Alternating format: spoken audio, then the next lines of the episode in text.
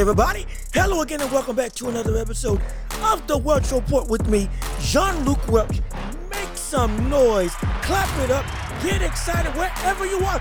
We are back with another jam packed, action packed episode for you today, covering the world of sports, both in the NBA and with the mega event of boxing happening this weekend. We're going to cover Jokic and Jamal Murray and the Denver Nuggets beating the Los Angeles Lakers. Takeaways from that game as the NBA season has finally become underway. What problems did I see, as well as what are the best outcomes for these teams from this game one? Yes, I know it's a reach, but even still, things need to be talked about for the up for the rest of the season. What this potential game could show as an outlook for both of these teams, as well as the Suns and Warriors face off against each other. And I'm gonna do the same thing with those games, rather that game, takeaways from both of those teams and what that means for them going forward in this very, very, very young, spry, new NBA season as well as covering Tyson Fury versus Francis Ngannou this Saturday, the mega event of the combat sports world. Who's gonna win? Of course, we already know, but I'm still gonna break it down. How is this fight gonna go, and what this potentially will see happen afterwards for Tyson Fury and Alexander Usyk. Oh, we we might be getting our best Christmas gift ever of an actual undisputed heavyweight champion being crowned around Christmas time. All that's gonna be talking about here on this episode of the Welch Report. Thank you for tuning in. Thank you for listening. Please leave a like on the video.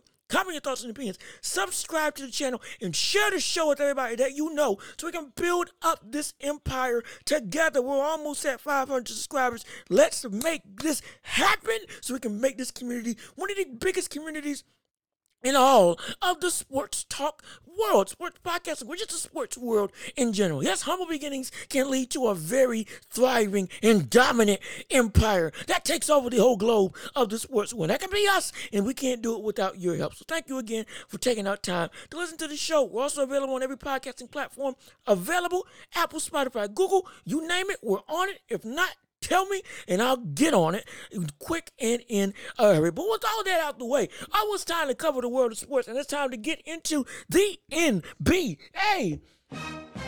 Oh boy. Oh yeah. I thought that was gonna be the wrong sound. I'm not gonna lie, but I tell you what, that is the right sound because there is some concern in Laker land. Yes, sir. California is having some sort of crisis as the Lakers fall to the Denver Nuggets in their opening game of the season. In a game where Jokic had a completely dominant performance, looking like an early MVP leader for this season, having 29, 13, and 11 point triple double. Insane. Again, excuse me, 29 points, 13 rebounds, and 11 assists on a, crazy efficiency, dominating the game, looking effortless as usual. This Nuggets team from this performance looks absolutely, I mean, it looked like they haven't lost a beat everything that we were saying about them losing uh, Brown and losing some of the other quote unquote core pieces that were on this team last year that got to a championship. Now, all that may be quelled. All that noise needs to be shut up right now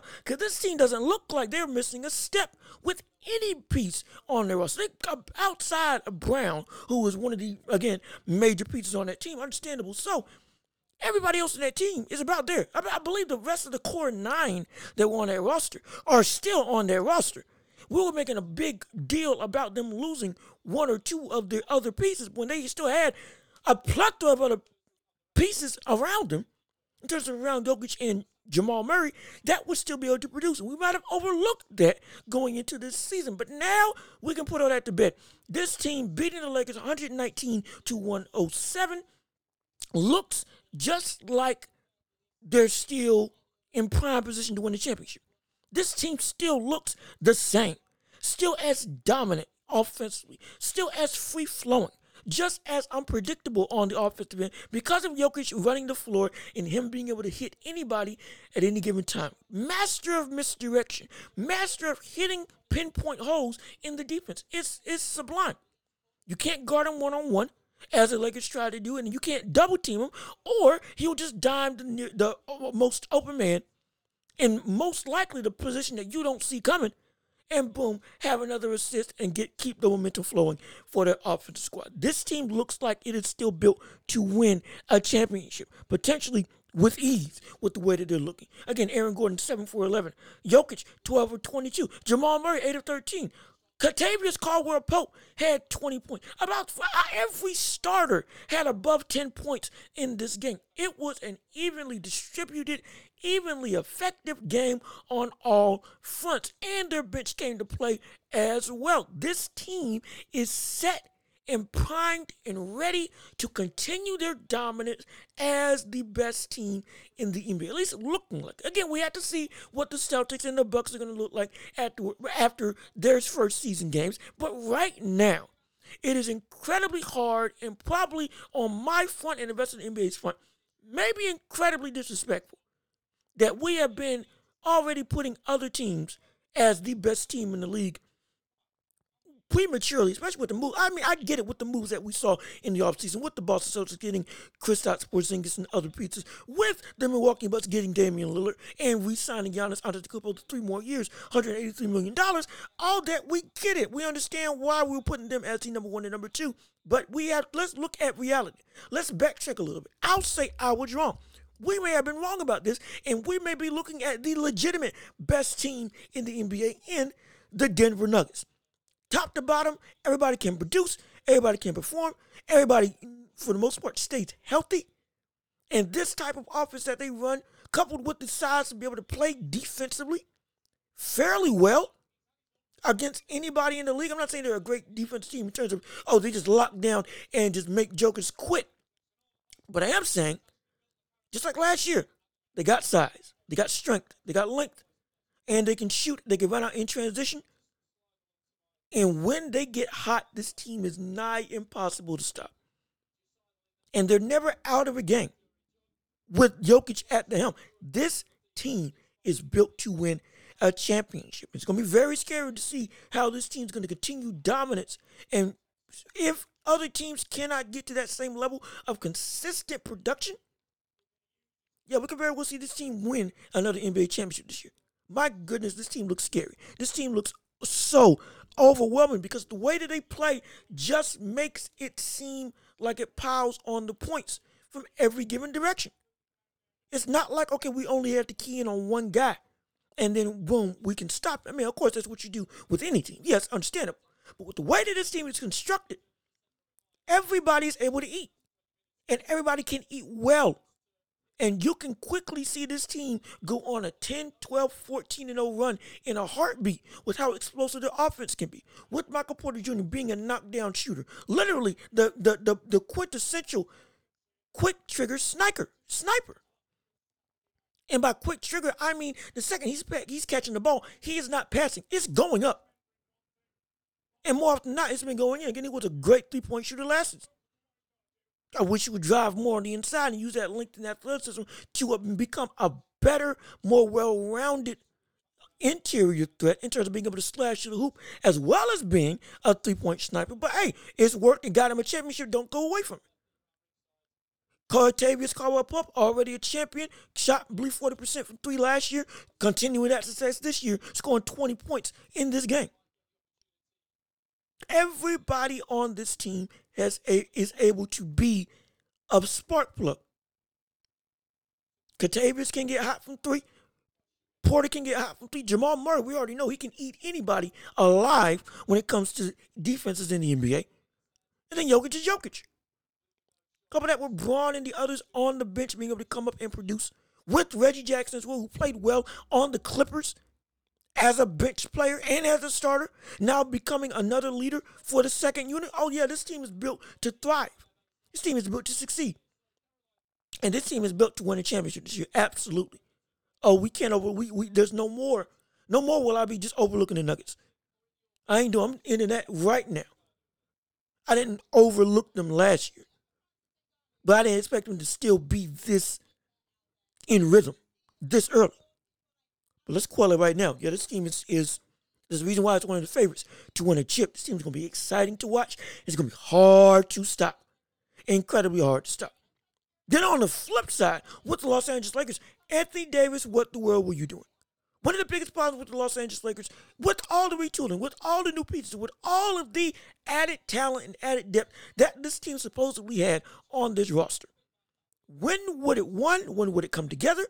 And two, will it all be bolstered with Anthony Davis and LeBron playing at their highest level? With LeBron being healthy, with AD being essentially potential, or rather seemingly being on a new found road of destruction with his mentality as he's talked about in the offseason.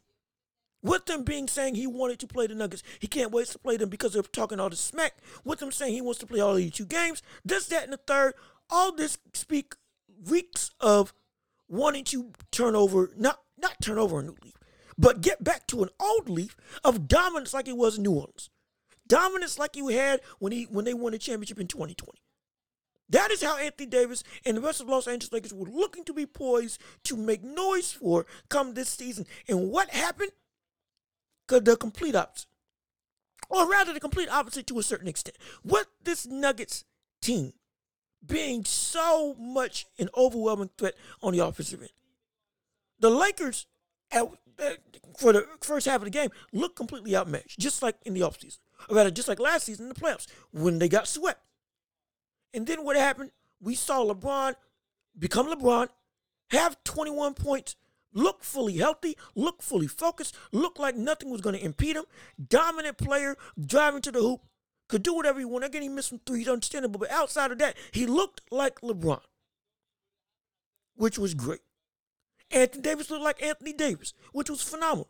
Dominant, 17 points, doing whatever he wanted to on the interior front of of of the defense against the Nuggets, looking like okay, he's he's living up to it. He's living, he's, he's living up to the expectation that we've been looking for. Then comes the second half. LeBron gets set out after 29 minutes because he's on a minute restriction, and Anthony Davis doesn't score a point for the rest of the game. Doesn't score a point for the rest of the game.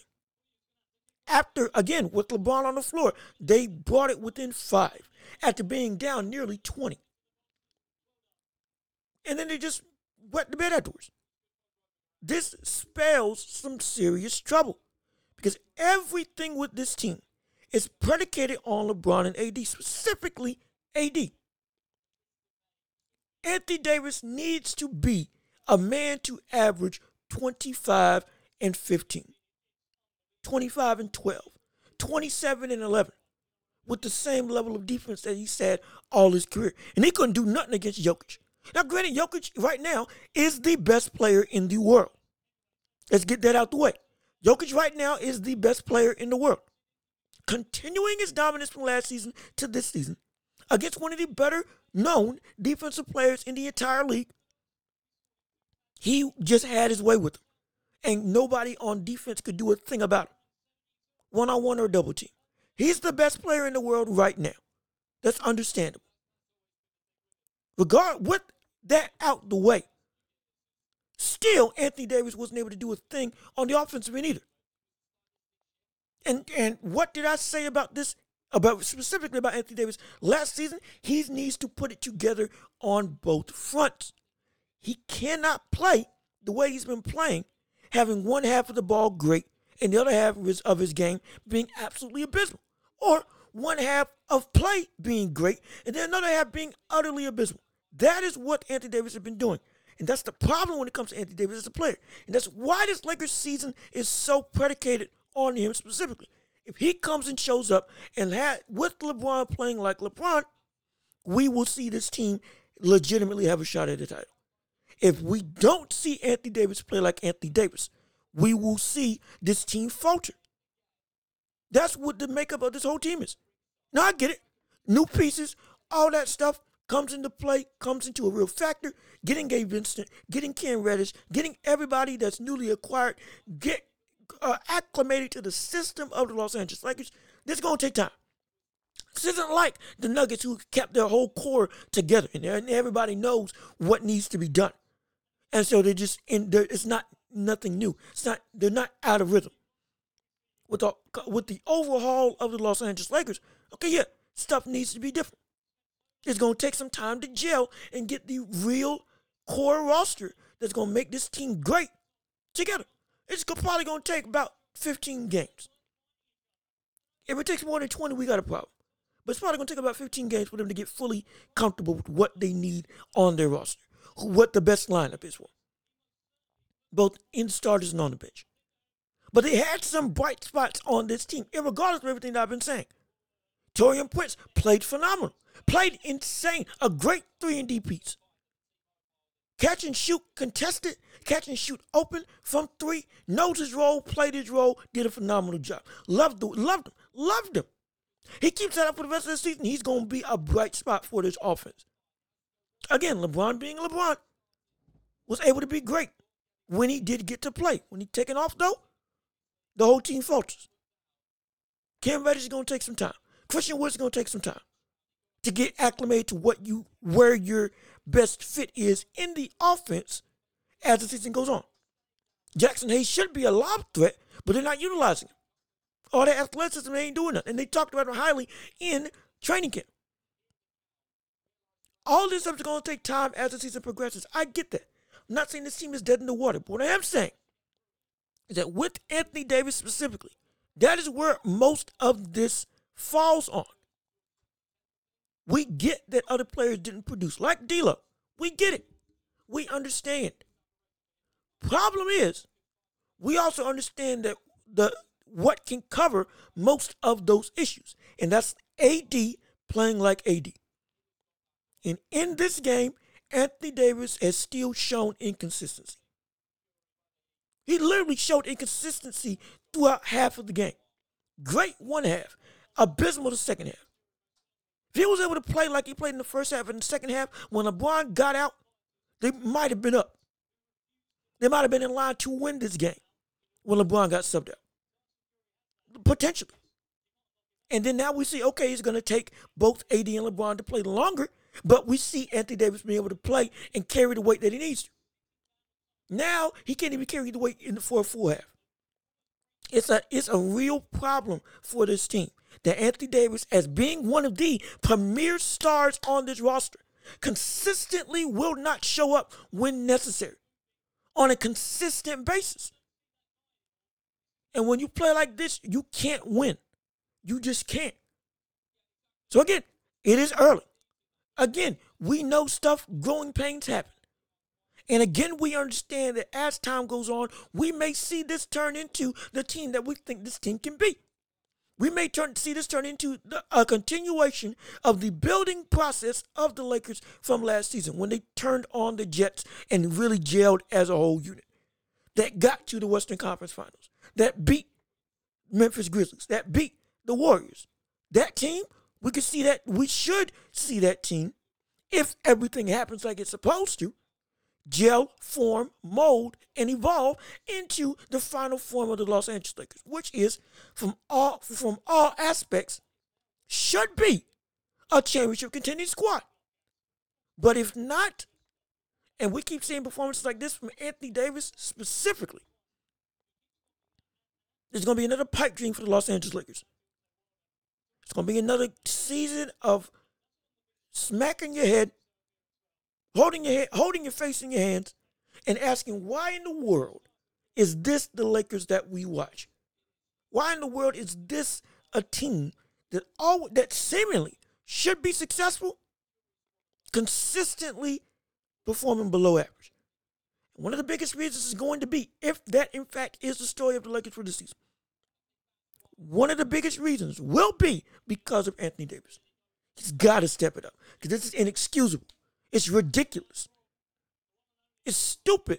To be perfectly honest, it's it's stupid because it shouldn't be happening. Not for a player of his caliber.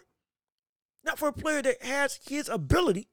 Not for a player that should be one of the better players of the league in the league, a top ten player at his best that can't play consistently for half a season or rather for half a game.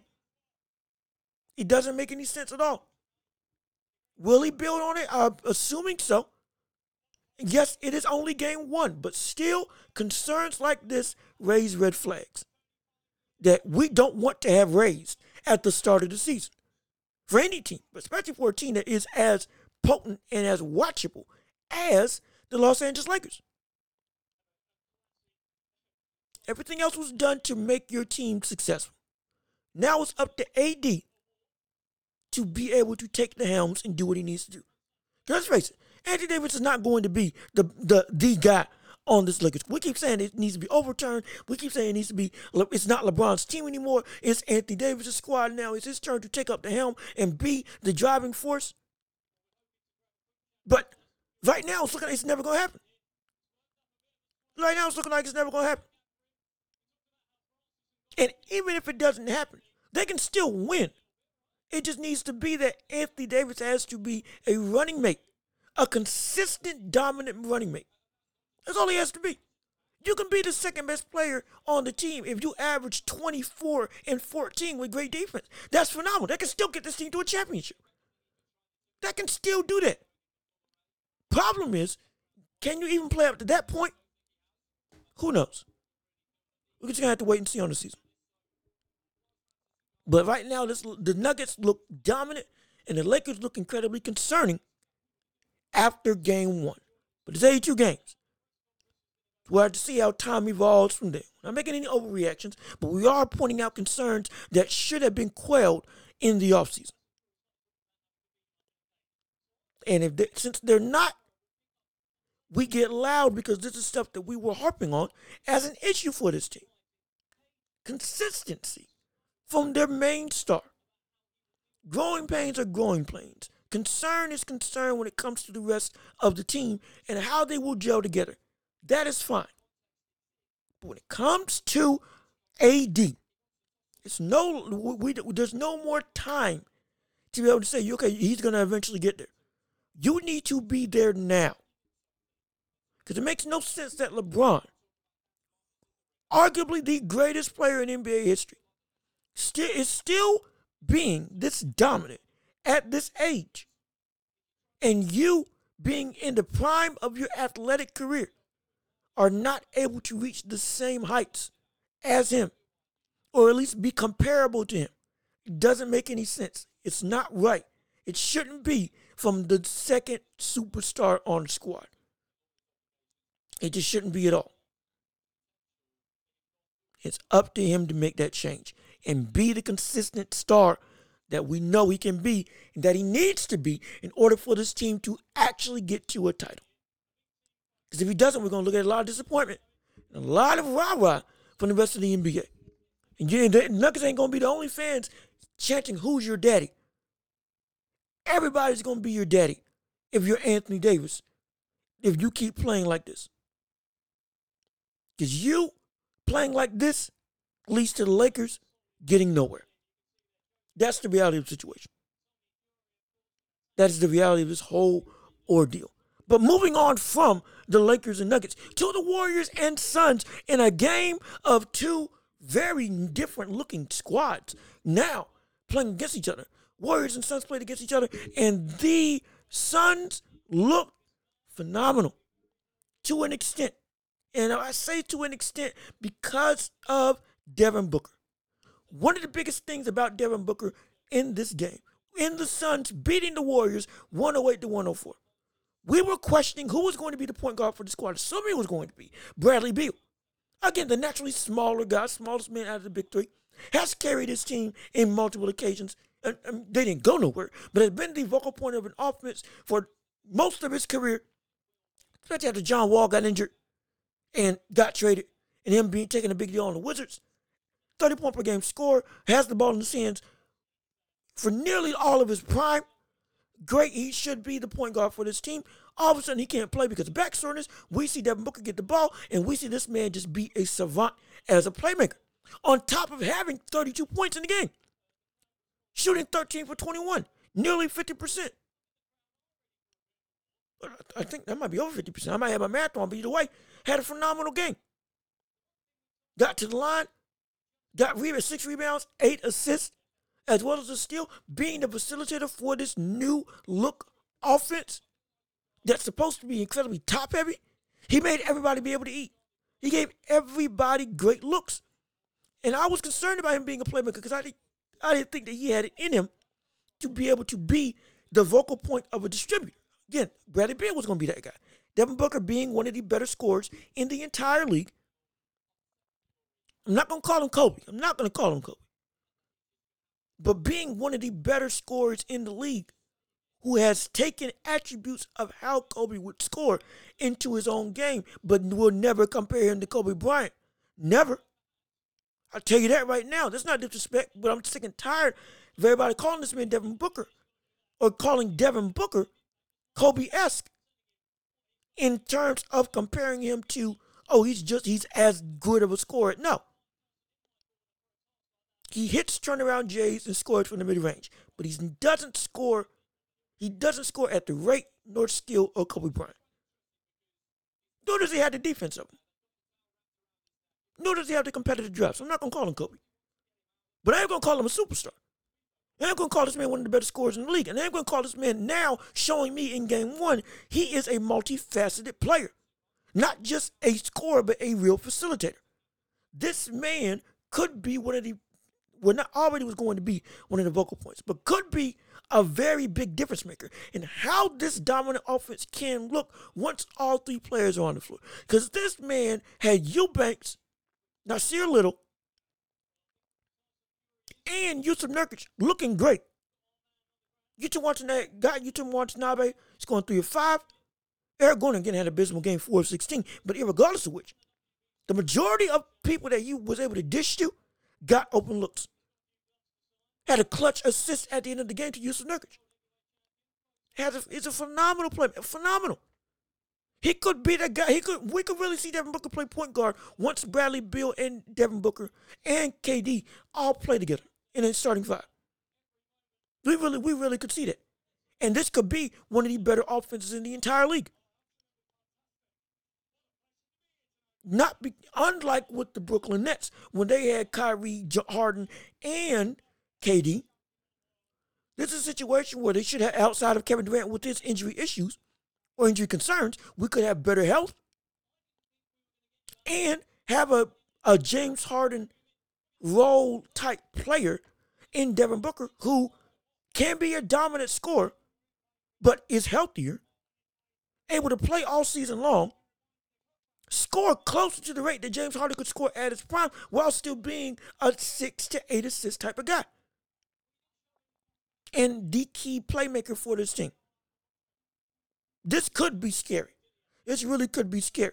And mind you, this is with KD having a abysmal scoring night. 7 of 22, only 18 points. Again, by his standards, this is abysmal. This is horrible. This is terrible. We don't see this happen often from Kevin Durant. But still, this team was able to look cohesive. And with Devin Booker being able to take the reins and be that guy, once they get everybody back, specifically Bradley Beal gets back, oh, this team can be a nightmare. And we were thinking, okay, bottom of the barrel was going to be when they were scraping to get anybody to fill out the roster. Oh, this team's going to look bad. But no, they actually look competent. They can still be better. Don't get me wrong. They still got a lot of holes in their team, but lot, again, like I said with Anthony Davis, a lot of holes on his roster can be covered up by dominant success from your best players. And Booker did just that. Took the scoring load on his own, but was the facilitator and the initiator for offense for the entirety of the team. On top of having Jusuf Nurkic being essentially a better piece for this Sun squad than DeAndre Ayton ever could, despite DeAndre Ayton seemingly should have better skill set than Nurkic. Nurkic in the role that he plays as a rim protector, as a shot blocker, as a rebounder. Not looking to be a dominant scorer, playing his role as a role man off the pick and roll, and being a big body in size to get boards, keep possessions alive, and to essentially lock down the paint was dominant and was great. This man had 11, uh, no, excuse me, 14 rebounds and 14 points on 5 or 8 shooting. Legitimately, he was great. This is exactly the piece that, that, that these Suns need. Not somebody in DeAndre Ayton who wants to be, again, a vocal point in scoring, but somebody who is willing and able and thrives in being in a role position. Being not the offensive focus, but the defensive anchor, and understanding the assignment of I am a big guy that needs to dish when the stars are open and score when I have a mismatch. Plain and simple. And he did that to perfection. This team might surprise me in how far they can go. Because, yes, we've been saying that this team is built to be one of the better teams. And understandable. One of the biggest concerns is with them having to scrape the bottom of the barrel to get the rest of the team uh, uh, uh, con- constructed with a team that was all about at the cap space for the season and couldn't really sign anybody. Seemingly had put themselves in the corner by giving everybody big contracts, signing Eubanks, getting Watanabe, and filling out the rest of the roster. Looked like, okay, this is going to be bad. But maybe not.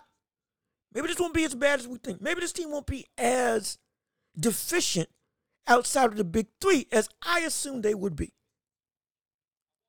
And so this is going to be an interesting, season to see how the, the Suns are going to play out. And once again, as the season progresses, once this team in roster gets better acclimated and more comfortable, and everybody's able to play on the floor, once Bradley Beal comes back, and when Kevin Durant gets out of this very brief scoring slump, because we don't think KD's going to play like this for the rest. We know he's not to play like this for the rest of the season. We could be seeing potentially in this Sun squad what the Nuggets, not Nuggets, what the Nets should have been when KD and Kyrie were there. Very well, that's what we could see. We could see what actually should have been a complete, lengthy, healthy, consistent, dominant scoring trio that we thought Harden, KD, and Kyrie were going to be in Brooklyn. That's very well. That's very well what we could see coming out of the Suns this season. And on the flip side, with the Warriors, with them losing this game again, time will tell. Stuff's gonna change. We get that. We're gonna keep prefacing that as this whole show goes on, because it's only the first game of the season. Steph Curry played phenomenal. Steph Curry played great. Steph Curry played like Steph Curry. Played like the best point guard in the game. Played like the Curry that we've been accustomed to. But even with that being the case, something was a tad off with this Warrior squad. And no, it's not just De- uh, Draymond Green being out. No, it wasn't that. Though it did have an effect, and I'm going to get on that. But in reality, does this team look older? Does this team seem older? And by older, I'm not just talking about, okay, yeah, everybody's getting older. I'm talking about the way that they play. Does this team seem not the same in terms of the explosive offense that we know this team can be accustomed to, that we've experienced for the entirety of this Warriors dynasty? Again, maybe it's just me. Maybe it's just the fact that we are in a new season. Everything's getting acclimated. Maybe it was just because it's late at night and I was and and, and stuff time seemed to slow down uh, because of the love of the game. But regardless of which, there was something different about this Warriors squad. They don't look the same. Doesn't seem like they has the same umph as we've seen in the past from the Golden State Warriors. Even despite them having a great third quarter like we know that they always have, seemingly stuff seemed off. And again, like I said before, I know Draymond Green's out. I understand the effect that he has on the offense. I get what he does for that team to be able to make them a fluid offensive squad and a dynamic force that can be somehow always on, always a threat to have some big run and can pile on points like few teams have ever seen or few teams have ever done in NBA history at such a rapid rate. He has been the hub of making that offense flow so seamlessly. Him being out may have had a may have had a objective effect on that. But just as a whole, this team doesn't have the same punch. It doesn't have that same feeling. It just feels like maybe we're seeing stuff wind down for this team. Is it early to say? Absolutely. That doesn't mean that doesn't need to be said as something to watch for. Because outside of Steph Curry, nobody else really had a great game on this Warriors squad. And even Steph himself had by his own standards, a very poor shooting night. 4 of 14 from, from three, 8 of 20 from the field. Klay Thompson, 6 of 18. Chris Paul, 4 of 14. Wiggins, 4 of 12. It, it just doesn't seem there. Something seems off. I can't put my finger on it. But it feels like the mojo of the Warriors just isn't what it used to be. Though the core pieces are still there. And one of the core pieces is coming back as the season goes on. And to a degree, it might be because of Chris Paul. With all respect to Chris Paul, being the point guard, being one of the greatest point guards in history, pairing him with Steph Curry to make one of the, I guess, smartest backcourts, back backcourts that we've seen in the NBA in quite some time. With his play style, it may be what's affecting the squad to have not the same rolling rhythm that we've seen them have. Because Chris Paul is a guy that plays a little more methodical. Not a little, a lot more methodical. With the ball in his hands, he will dribble out the clock. He will look for the optimal position and rather not force passes through, but force the best opening to happen rather than just allowing it to happen like the Warriors normally do with their free flowing offense. Is we could see a situation as, as the season progresses. We see Chris Paul potentially being a detriment to this Warriors squad, at least at minimum, getting out of that starting lineup. At minimum, get not playing with Steph Curry for the rest of the season as a in terms of as a starter on the floor. I don't think this is going to work. That very well could be why I'm saying this team looks older, looks slower, looks not as in sync. You know what I'm not not not not in sync. Excuse me. I'm not saying that they're not in sync. I'm saying that it doesn't have the same comfortability that we've seen from the Warriors in their offense as we've seen in years past. It just feels different to me. And I think he's the primary suspect. Get Chris Paul out of the starting line and put him on a bench, have him lead the second unit, and play less alongside Steph Curry. We can see something great. Now we can see this team potentially reach its full potential. But until then, until we see that change happen, if we see that change happen, right now we have to say this Golden State Warriors team doesn't seem like they'll be able to reach the heights that this team on paper should be able to reach, which is at least a second round in the playoffs. That's what I had them as. If I was going to pick this team to go far, it would be second round of the playoffs and then get bounced in a fairly competitive game or get swept. But now they might struggle in the first round with how they're looking right now. Again, it's the first game of the year. I understand. But something doesn't feel right about this Warrior squad. Something feels different, and it's in a bad way. We could see that change come for the better when Draymond Green gets back in the lineup. Fine. Still doesn't change the fact that we're seeing Klay Thompson not shoot like Klay Thompson. It still doesn't change the fact that we're seeing Andrew Wiggins even after the, the, the playoffs that he had last year, not playing up to par. Doesn't change the fact that Kuminga, with everything that he did, again, four for six on the game, getting a bigger role, which I eh, I anticipated him getting on this team as his career has progressed. Being again committing fouls left, right, and center. And the depth of this team not being great. It's really telling that this Warrior squad potentially is on the downward trend of their of the heights of their dynasty. Even after just winning a championship a couple years ago. Because defensively they can be exposed. And offensively, they don't have, at least again, in game one, they didn't show the first lights of, okay, we're an offense that can still run with anybody. While they have that capacity to it seems like to be able to reach that capacity isn't where it normally is as a Warrior squad. And to a degree, this game was close. You could argue in part because Bradley Beal wasn't was out. And Kevin Durant had an uncharacteristic bad game. You give this game with Kevin Durant playing like Kevin Durant, Instead of having 18, he gets 27 on the game. And instead of only shooting seven for, was it 18, seven for 20, he instead shoots 10 for 14. Or even better, 14 for 18. Those types of numbers. Then this game's a blowout. We're being perfectly honest. We're being perfectly honest, this game should have been a blowout if Kevin Durant played like Kevin Durant can play. With Jusuf Nurkic playing well, Josh Okogie playing phenomenal defensively and offensively, Devin Booker being who Devin Booker was.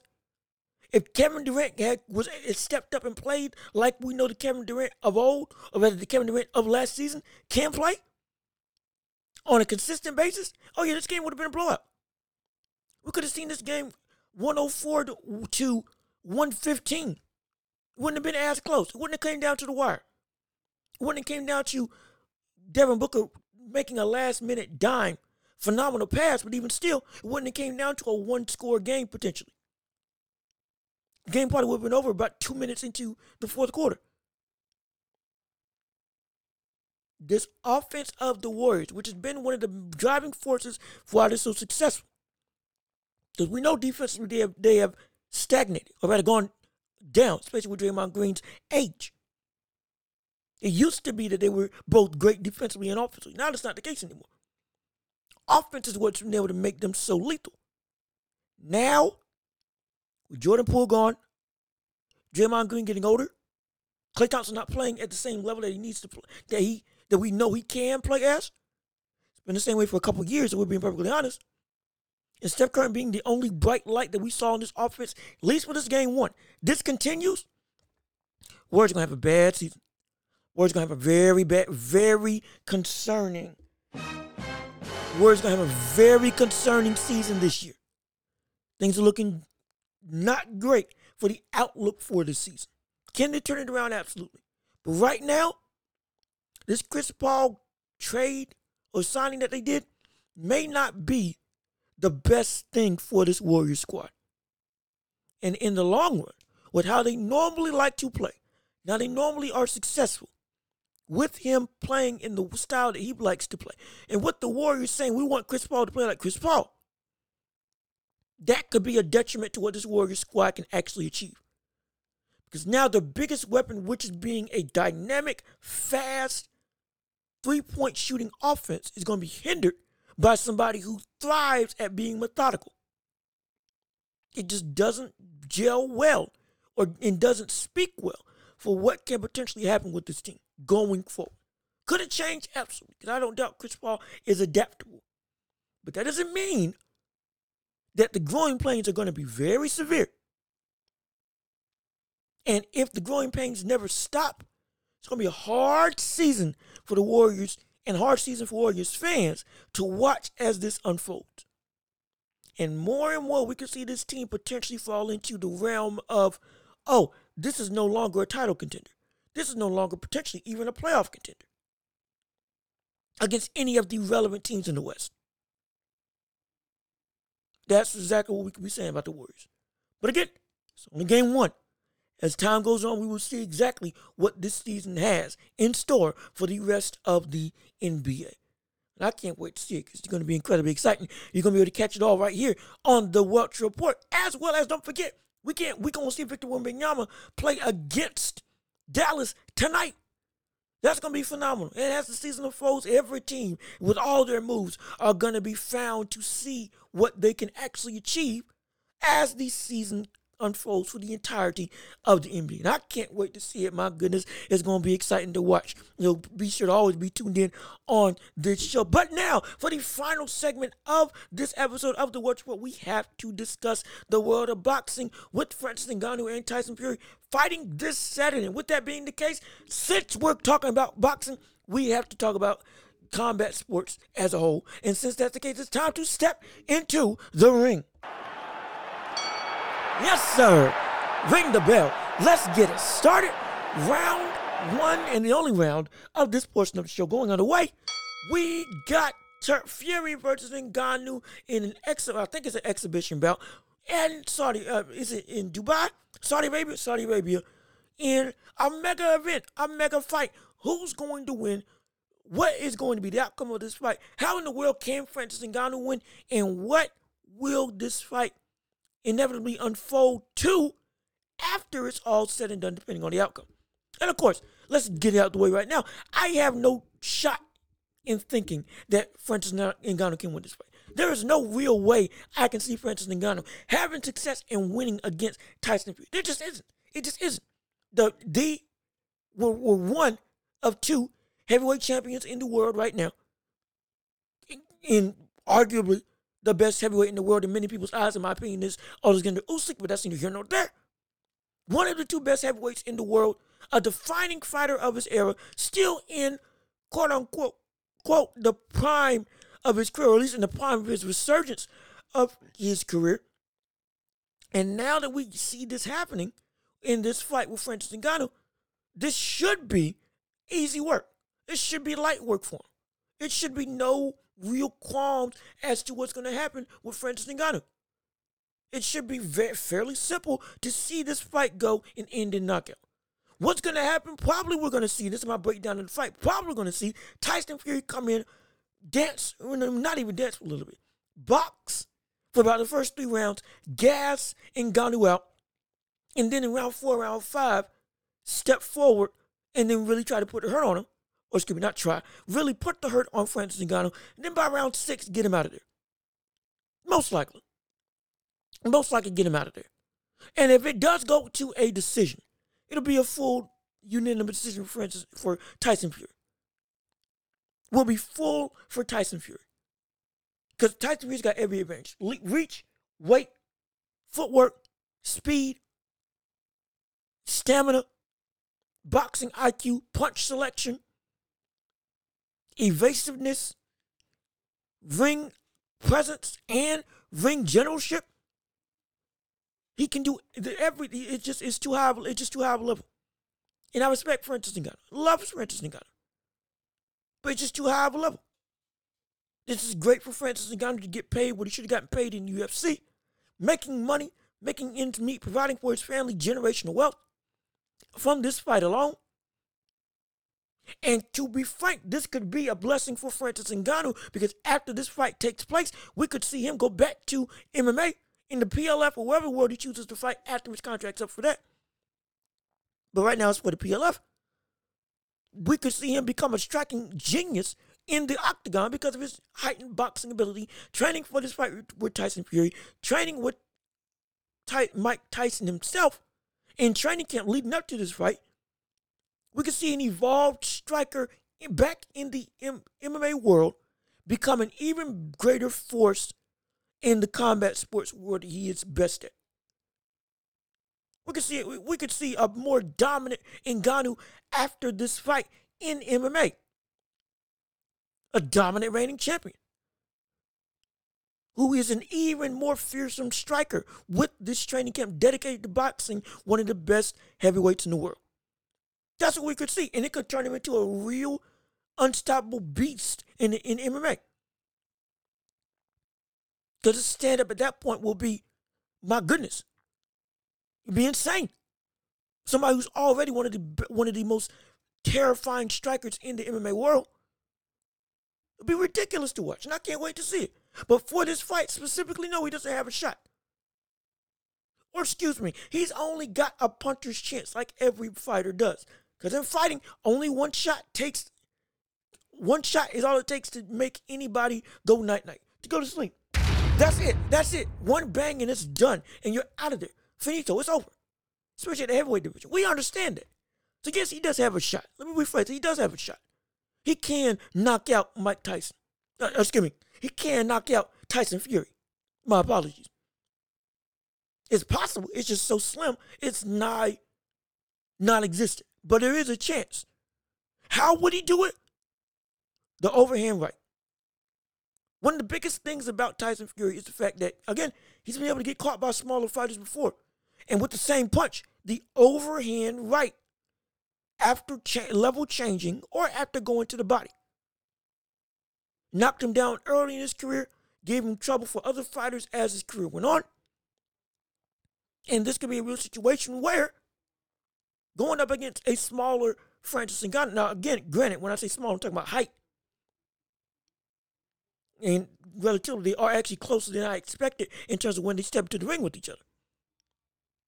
But with Francis Ngannou being the smaller man, we could see a situation where that overhand right comes from an angle that he doesn't see coming. And with his MMA background, those angles are even more unpredictable. Which is one of the biggest reasons why Ngannou even has a chance in this fight. With him being an MMA fighter and coming from an MMA background, it allows for different angles to come about when it comes to how they strike. Doesn't mean that it's going to work, but it does mean that it's something different, something new, something not seen consistently in the boxing world.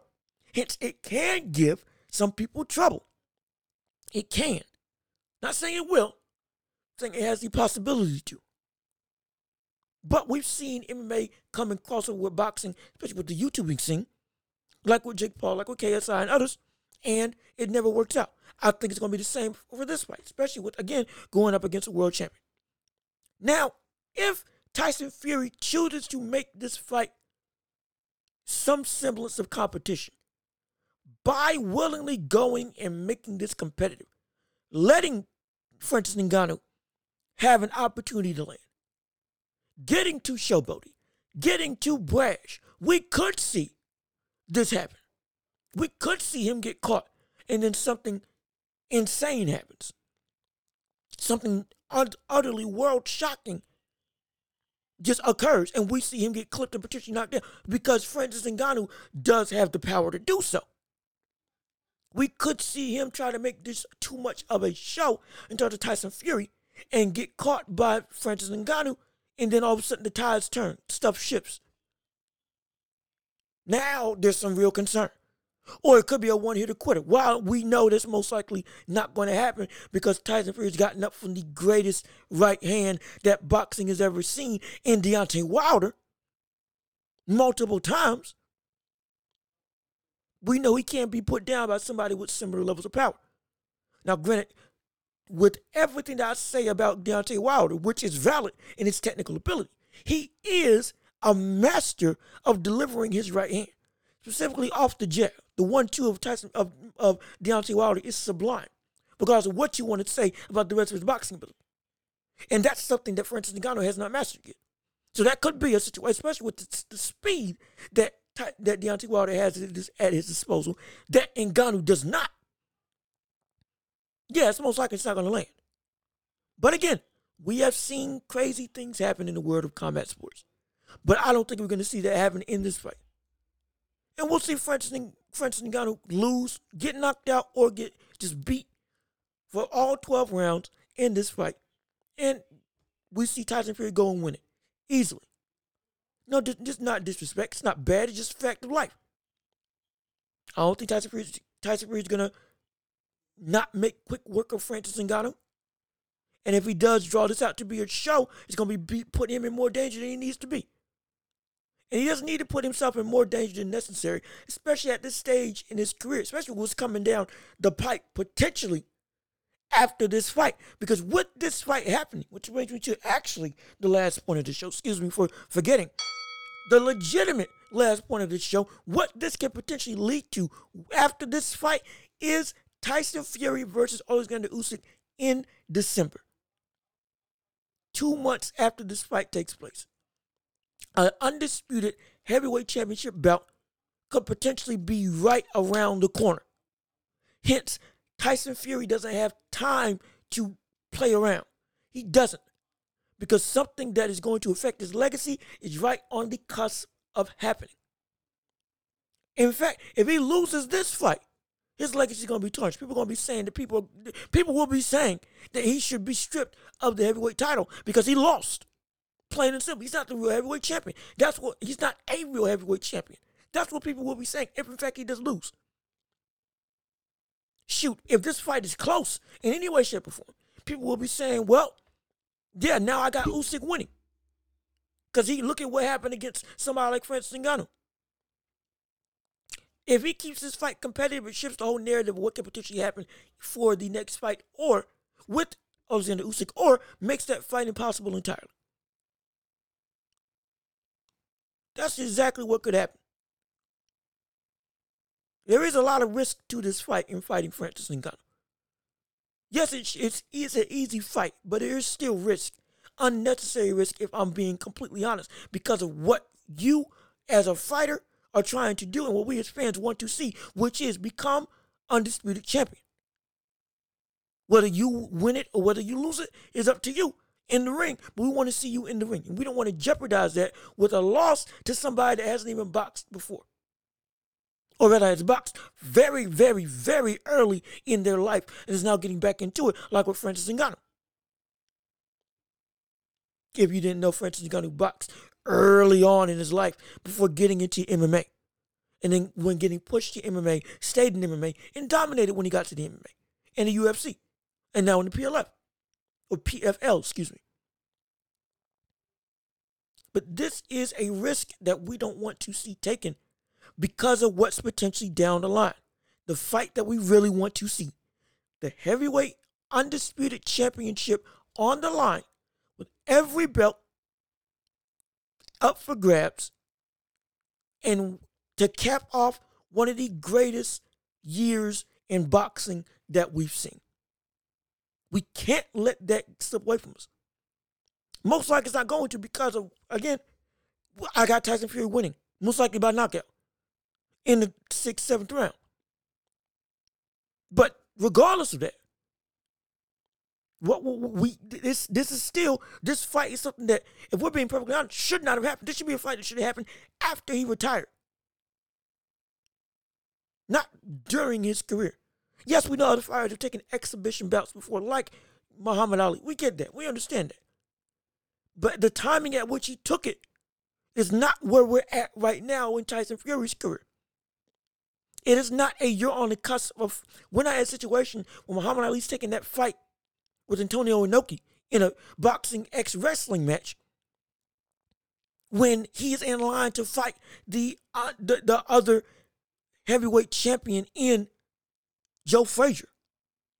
This isn't for this isn't before the fight of the century for the undisputed title against a fighter that that now has the championship when you got stripped of a title. Now trying to figure out who's the real champion. This isn't a fight before that. This isn't this isn't before one of the most significant moments in your career in terms of the fight that, that potentially will come up. That's not when Ali fought that fight. That's when you're fighting this fight in terms of Tyson Fury. And we hate it as fans. We don't want to see that. But it's happening regardless. And I hope it ends and I think it's going to end in Tyson Fury winning by knockout in a very simple fashion.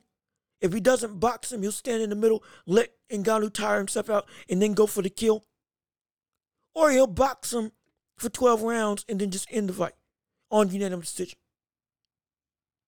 Either way, this fight is a precursor, for better or for worse, to the biggest heavyweight event in the past 20 something years, in the past 23 years, the undisputed title could be on the line and could be legitimately fought for come December after this fight. Because apparently they've been behind closed doors, they've been agreeing to stuff, and now stuff is slated to happen. Potentially. We'll see when it's confirmed. If it's confirmed, or if it doesn't happen at all. We will definitely find out. But I'll be tuning in to have Makhmudov fighting another up and coming, very powerful, very interesting heavyweight on the card on Saturday night for Tyson Fury, Rich Francis Ngannou. All that's going to be happening, and we're going to cover it on this episode when the time comes next week. Trust and believe. But with that being said, this has been another episode of the Welch Report with me, Jean Luc Welch. Thank you for tuning in. Thank you for listening. Thank you for joining into the show. Please share the show with everybody that you know. Leave a like on the video, comment some opinions, subscribe to the channel, and share again with everybody so we can build this empire together. Thanks for tuning in. Thank you for so much of your time. Again, let's make this empire grow by making everybody known that this is the place to be. This is the best community in all of the sports world. Man, I've been Jean-Luc. Y'all have been beautiful. Y'all have been wonderful. Until the next episode, peace and love. We are out of here.